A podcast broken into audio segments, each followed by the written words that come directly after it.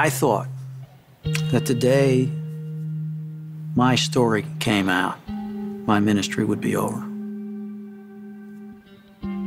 Turns out that's the day it started.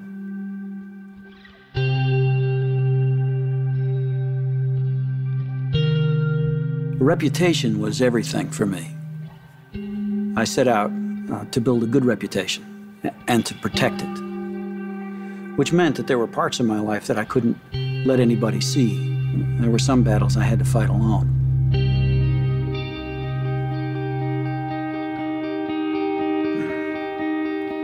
I got my first look at hardcore pornography on a seminary-sponsored trip to New York City. My wife was with me. They took us on a tour of Times Square so that we could see firsthand how women are exploited by the sex business. I was shocked by what I saw and disgusted by it. But I was also fascinated. It hit me, hooked me, deep. I didn't just like porn. I became obsessed with it, and it eventually took me places I never intended to go. So before I know it, I'm a, I'm a pastor, married, three kids, and I'm picking up my first hooker on my way to lead a candlelight service on Christmas Eve.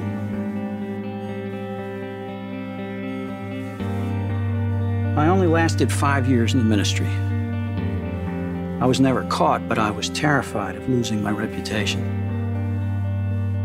My life was out of control. I'd lost any hope that I could stop what I was doing, so I bailed on the ministry, went into business, succeeded in business.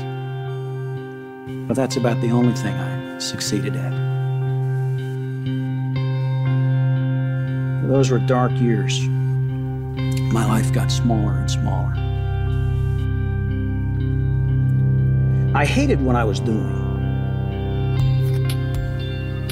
I remember so many times screaming at God as I pulled away from some place I shouldn't have been, banging on the steering wheel, saying, "Take this away, I don't want to do this anymore." He never answered that prayer. Eventually, I concluded that either he didn't care or he didn't exist. Today, I'm so glad he didn't answer that prayer.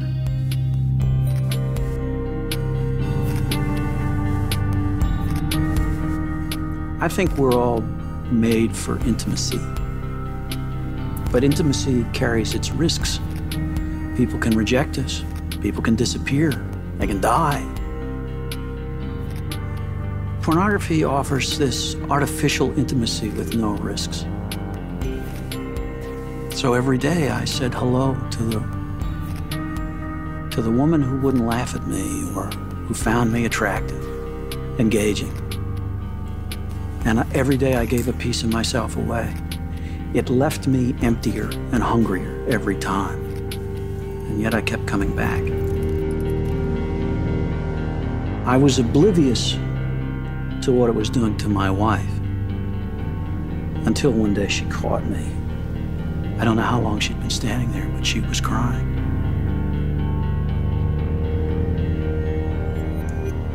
And so I apologized, and we talked it through. And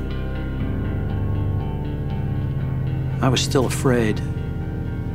A few days later, she found a, a condom on the floor in the bathroom that I couldn't quite explain. This time, she didn't cry. She sat me down on the edge of our bed, and she said, "I'm done. I still love you, but I don't like you. I don't trust you. I don't respect you. And I don't believe you can ever change."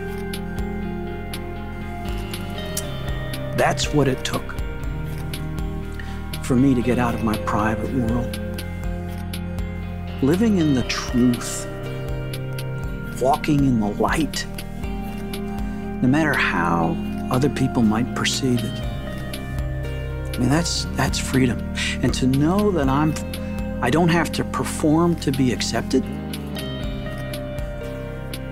I always felt bad that I wasn't a better person. I even created this false self, this Saint Nate, that I tried to breathe on its own. I felt bad that, that Saint Nate could only live at church. Now I know that Jesus never loved Saint Nate, because he didn't make Saint Nate. He made me. Jesus loves me, wants a relationship with me. And that's the only real relationship there is. There's a tremendous liberty when you arrive in a place that's safe enough to bring your real self and say the real truth. There were men who did that for me, Christian men. And I found that I could give the same gift to another guy. Sit down over a cup of coffee and just tell him my story.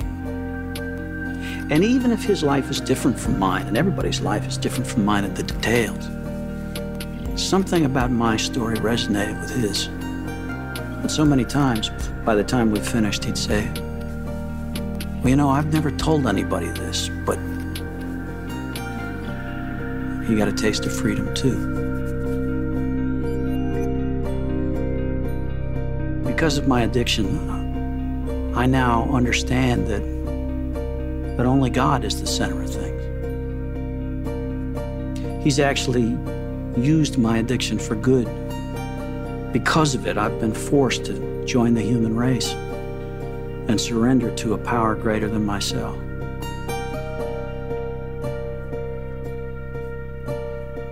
God is good. God is love. And if I'll follow the path that he's laid out for me, I can live every day in the warmth of his love, and I can reflect it to others.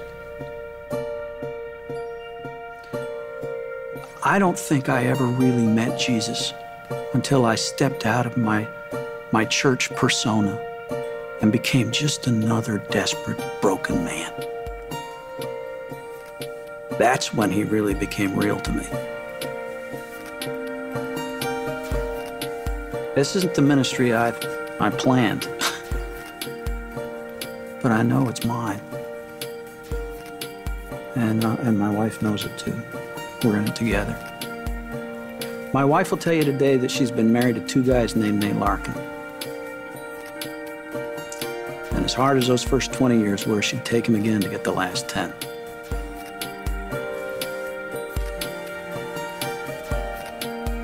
I'm Nate Larkin. And I am second.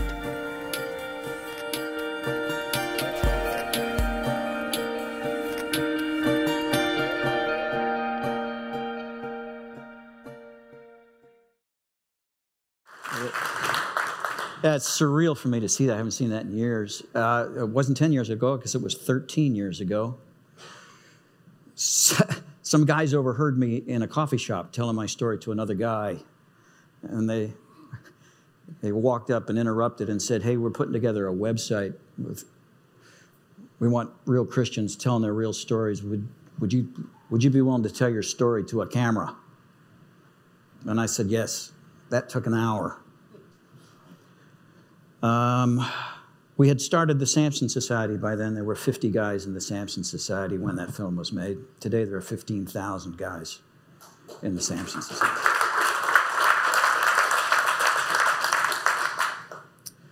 Um, you know, it's difficult when you grow up. I don't know how many of you guys grew up in church. Even if you don't grow up in church, you grow up in a post-Christian or a Christian culture. If you live in the South, you probably live around churchianity. It's all acculturated. And, and we're given this lens to read everything through, a filter. Uh, and with that lens and with that filter, it's difficult to hear, much less believe, the gospel. It always gets retranslated into do better, try harder. God is really disappointed in you. Um, when my wife caught me, Uh, we had lived, by the way, in South Florida for sixteen years. That's where my uh, addiction really took off, reconstructing it later. The, bear in mind, this is back in the days before Tinder and before internet porn. So if you wanted it, you had to pay for it. Today, if you're paying for porn, you're doing it wrong. But back then, uh, back then, if you wanted porn, you had to go find it. You took a risk. If you were a pastor, you took a risk doing it. Uh, so there was always a little bit of adrenaline rush along with the dopamine cascade.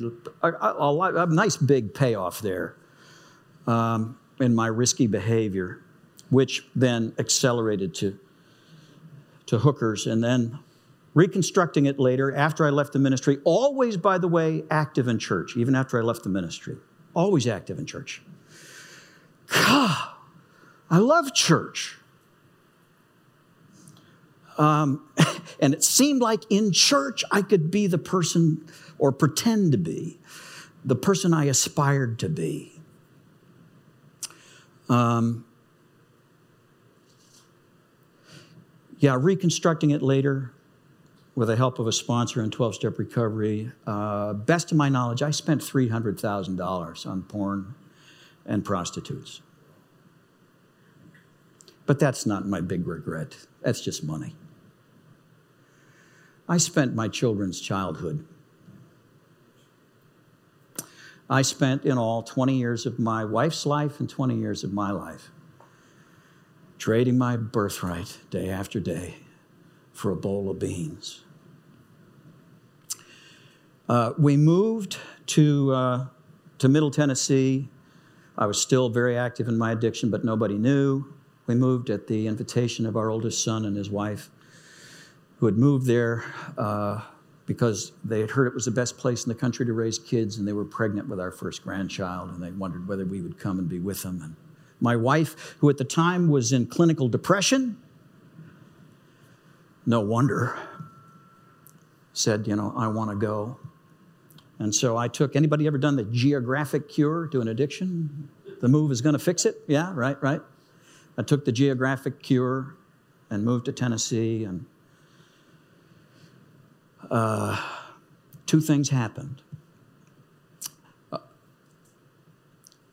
on the way there, this crazy lady sitting beside me on the plane, when she found out I was thinking of moving to Nashville, told me that I had to move to Franklin, this town south of Nashville, which is actually where my son was, and that I had to go to a this specific church. You have to go to this church. And she made me swear I would go. And she was a frightening lady. So uh, turns out she was the singer Steve Green's mother-in-law. Um, so I, I told her I would, and I, I figured she'd probably check out money. So it turns out it was walking distance from this house we bought.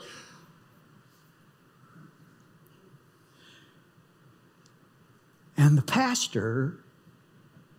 I'd grown up in church. I had a, a master's, of, I got a master's degree in God. I'd been a, pa- you know. This guy preached the gospel. Grace, grace. There's nothing you can do that can make God love you anymore. And nothing you can do that make him love you any less. That kind of set the stage. Uh, it would be great if just uh, if teaching would help us, uh, would fix things. And I, I and I'm a good student. Uh, always been a good student. Good, uh, good test taker. Always could excel. Um, I really thought that I was out of control because I had an information problem. I'd spent years looking for the final piece of the puzzle. What was the principle, the idea? What was the thing? The mo- what was the silver bullet? What did I? What did other people know that I didn't know? That once I found the secret information would allow me to stop this crazy behavior. Well, it turns out I didn't have an information problem, and there isn't any secret information. The gospel the, the gospel's hard to hear and hard to believe, but it isn't a secret. I didn't have an information problem. I had a relationship problem. I didn't have any friends. And I didn't know how to be with anyone. And I was sick. I'd spent years in church, you know, Sunday to Sunday. I'd go to, uh, go to church on Sunday, and I was active in, in church. I sang in the worship team, filled in for the preacher sometimes, taught Sunday school. Yeah. Privately, though, every week, week after week, I, I wrestled with my guilt. And so privately, I would confess my sin. To, so grateful I wasn't a Catholic and I didn't have to confess to another person. Uh, it was just, you know, nobody between me and God.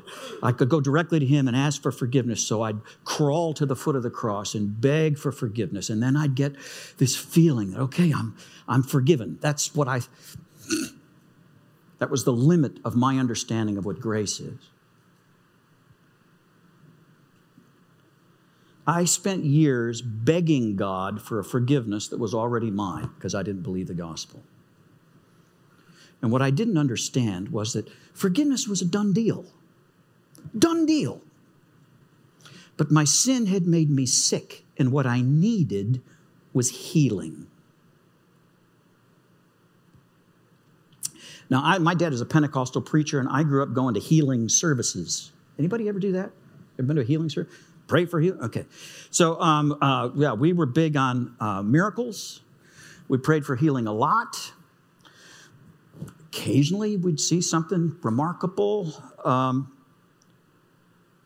but my understanding was that when God heals, he touches. And maybe you come forward at the end of a service, and you make it, and you pray for God to touch you, and then he's going to hit you.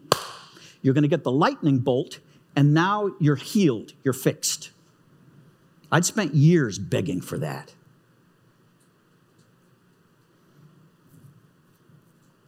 Every now and again, uh, a former alcoholic or a drug addict would come to our church and give his testimony uh, and about how, you know, he led this life, and then he met Jesus, and boom, he's fixed. It always pissed me off.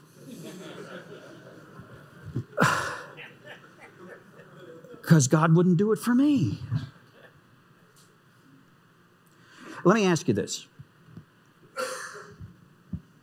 Um, can God heal addiction? Does he? Can he heal it instantly? Does he? Does he very often? No, usually he's got a much bigger agenda. But does that mean that God doesn't, he's not committed to our healing? If you want to know how committed God is to healing, take a look at the, the miraculous healing processes that he has designed into the human body. The way a broken bone mends, the way a cut closes, the way the body defeats an infection with a fever that spikes and subsides. Those are miraculous, and they are progressive. Progressive, they take time. I've come to believe that Jesus, God has designed into the body of Christ. By the way, um, I had always been willing to trust Christ. I'd never been willing to trust the body of Christ.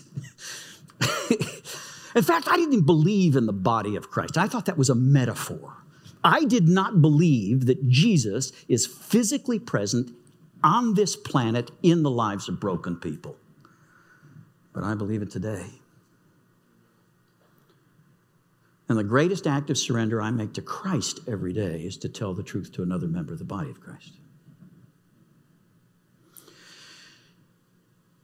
I believe that God has designed into the body of Christ, into us, into this collective thing, this organism, not an organization, into this organism of which you and I are a part. A healing process for all of us. It's described in James chapter five, verse sixteen, where we're told to, anybody know it? Confess your sins one to another. What? To one another? For forgiveness? No, not for forgiveness. Forgiveness is a done deal. It's not about forgiveness. Confess your sins one to another and pray for one another that you may be healed. By the way, the assumption of that, of that, of that verse, I think, is that anytime we get together, everybody should have something to confess. In fact, the day that I don't have something to confess is the day I am in deep trouble. That's the day I have so limited my definition of sin to get it into a narrow spectrum of behaviors that I'm going to not do anymore, and I'm successful for now in not doing them, and now I have become a successful Pharisee. And I'm in grave danger of crucifying again the Son of God.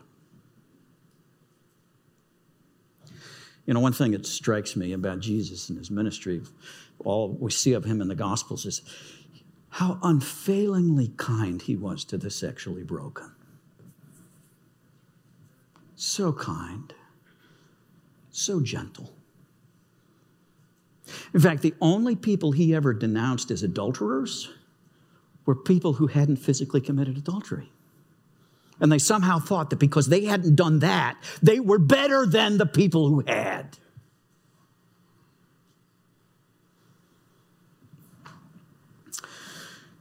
No, uh, what I didn't realize, I walked into my first twelve-step meeting. That's where I got my first taste of recovery. It would be a few years before we started the Samson Society for Christian Guys. But this was the South, so everybody in the room was Christian anyway. So uh, just about everybody. Uh, I was astonished by what I found in that room.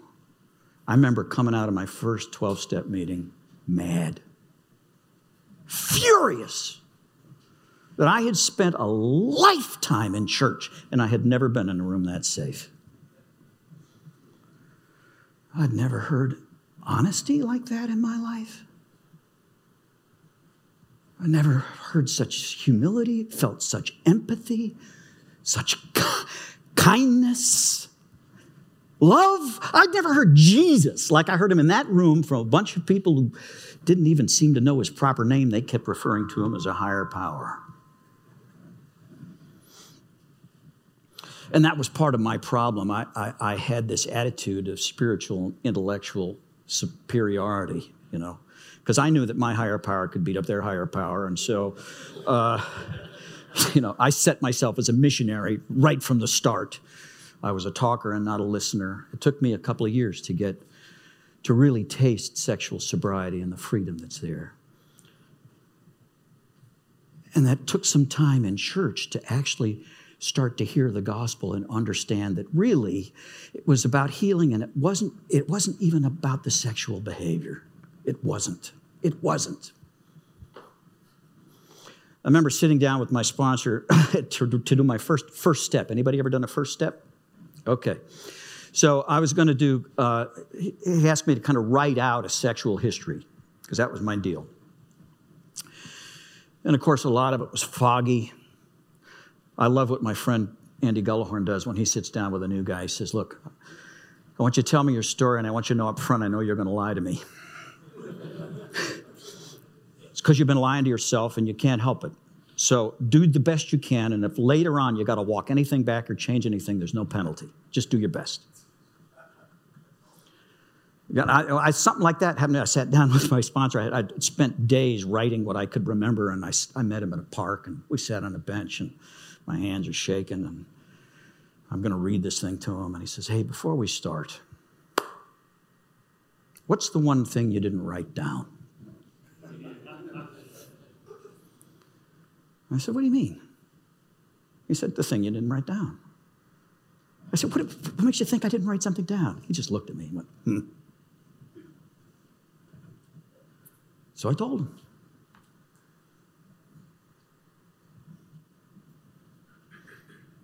He said, good, thanks. Now tell me the rest. And then we prayed and we gave it to God and we burned it.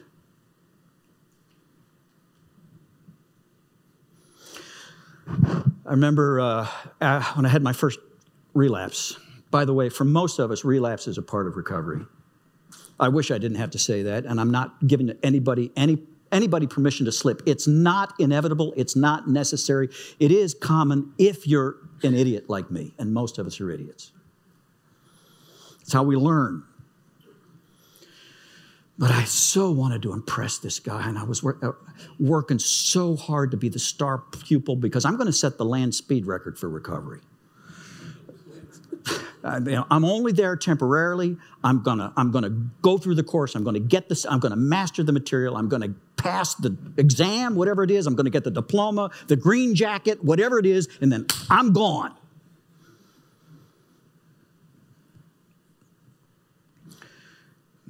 So uh, he wanted me to call him every day, and before I'd call him, I'd, I'd rehearse what I was going to tell him, and I'd call and I'd give my good, you know, my insight of the day and my inspiration of the day, you know.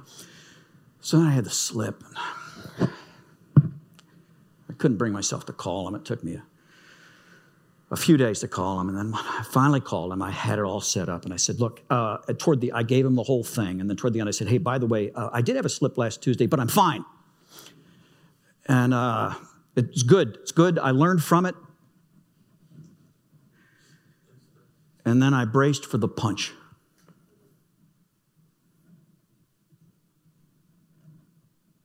And it never came.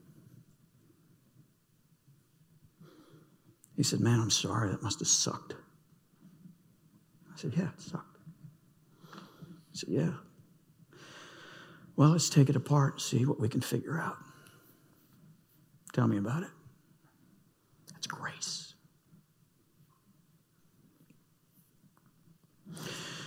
I don't know if you know this, but porn actually stimulates the same pleasure centers in the brain that cocaine does. Over time, changes the brain in the same way that cocaine does. We can see it now on brain scans.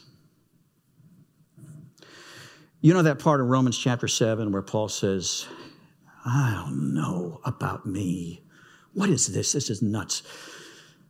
The thing I want to do, I can't do, and the thing I don't want to do, I can't stop doing." Everybody know that part? Romans chapter seven, right? Yeah. A clearer description of addictive behavior has never been written. And by the way, he wrote that toward the end of his ministry, not at the beginning. And he wrote it in the present tense, not the past tense. And then he said this, "So then, if I continue to do the thing I hate, it's no longer I who do it, but sin that dwells within me. That is," and here's a phrase he uses twice in three verses. He says, "in my members." It's in me now. I'm sick. It's true. Addiction changes us on the neurological level. We need healing. We need support. And we need healing. And healing only comes, I'm going to uh, I'm going to give you just, I don't know how much time, I, okay. I'm going to wrap this quickly, but um, you're old enough by now to know that life is difficult. This is true. Have you noticed? Life is difficult. Um, and if, when you encounter an obstacle, a difficult situation, when you find yourself in distress, physical distress, emotional distress, and you don't know how to process it, if you can't handle it, and somebody offers you a workaround, a shortcut, a way to distract yourself from or medicate that thing, and you can get around it, you're going to take it. And if it works at all, the next time you encounter a similar situation, the odds are you're going to take it again. And as you repeat that behavior, your brain, which is programmed for efficiency, the fewer decisions it has to make, the better. It's always looking to automate. It will eventually automate that sequence. The neurologists say the neurons that fire together wire together. A neural pathway is formed in your brain. And now you don't even have to think about it. In fact, once that thing gets wired deep enough, thinking about it can't stop it. I spent years doing irrational things for non-rational reasons, trying to solve the problem by rational means. Doesn't work.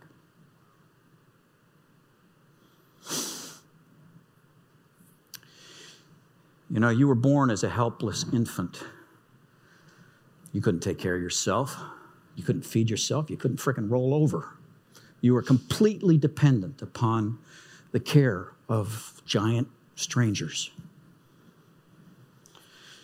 Uh, they were the ones who were going to feed you. They were the ones who were going to change you. They were, and you had to keep them happy. You couldn't piss them off for long, or you were going to die.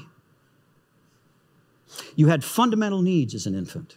You had a need to be seen because you had no clue who you were, and you were going to read it from them.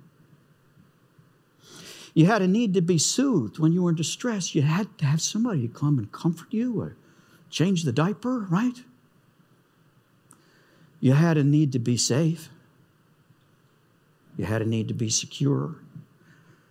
And I'm assuming your parents loved you. I don't know whether one or both parents were there, but I do know this. No parent can do it perfect. Plus, there are circumstances that are outside your parents' control. There's all kinds of things that can happen that can make it so that time when you're in distress, nobody's there. Or there's so much else going on that you're just not seeing. Or Or some catastrophe hits and you get the clear message, it ain't safe. Now, hopefully enough of those needs are met when you're an infant that you are able, as you get older, to secure, to trust, to securely attach to another person. We are, uh, we're a species that needs each other. We are interdependent, and the And the Bible says we are a body. We are not an organization. We're an organism whose members are so closely connected we can only move together. We are interdependent on each other. We cannot function alone. We're not made to. To do that, we have to attach. But if those needs are not met enough, even by loving, well-meaning parents, well, you can become kind of avoidant toward attachment. You can kind of make the conclusion that, you know what, I'm gonna, I'm essentially on my own in this life. Nobody's gonna take care of my needs for love. I really can't trust anybody completely. I'm gonna tough it out on my own. I'll be glad to help anybody else, but I'm not gonna ask for help because it's pointless anyway. Or you can swing to the other side and just become so insecure and needy and clingy that you can't do anything without asking somebody else their opinion. And, uh, and you're just absolutely at a loss if you ever have to be by yourself. Those are, in both cases, we need healing. In both cases, we need healing. To get to the point where we can actually begin to attach, to risk, to become vulnerable, to connect, and to get met that need that is deepest in all of us. It's the one we were born with, the need for connection. Our God is a relational God. That crazy thing, Father, Son, and Holy Spirit, so closely connected. They're one, but they're not, but they're... And they live in this dance of relationship, and He made us for relationship with Him and, and with each other. That's why when I asked God, I spent years begging Him for a private solution to my private problem. That's what I wanted. So drenched in shame. He wasn't going to give me that. I believe He heard me every time I prayed that prayer, and I think He gave me the same answer He gave the Apostle Paul when Paul begged on multiple occasions to be relieved of that thorn in the flesh, whatever it was. God said, hmm, no. I know it hurts, and I didn't give it to you, but I love you too much to take it away. Because with it, you're weak, and you know you're weak. And when you're weak, I can be strong. I believe that God has allowed me to keep my vulnerability to sex to this day because it's the biggest lever in my life. It's the only lever big enough to force me out of isolation, despite my fear, and into honest relationship with other members of the body of Christ. I have friends today, not because I wanted them. I didn't want to. I wanted to attend that group. I didn't want to join that group.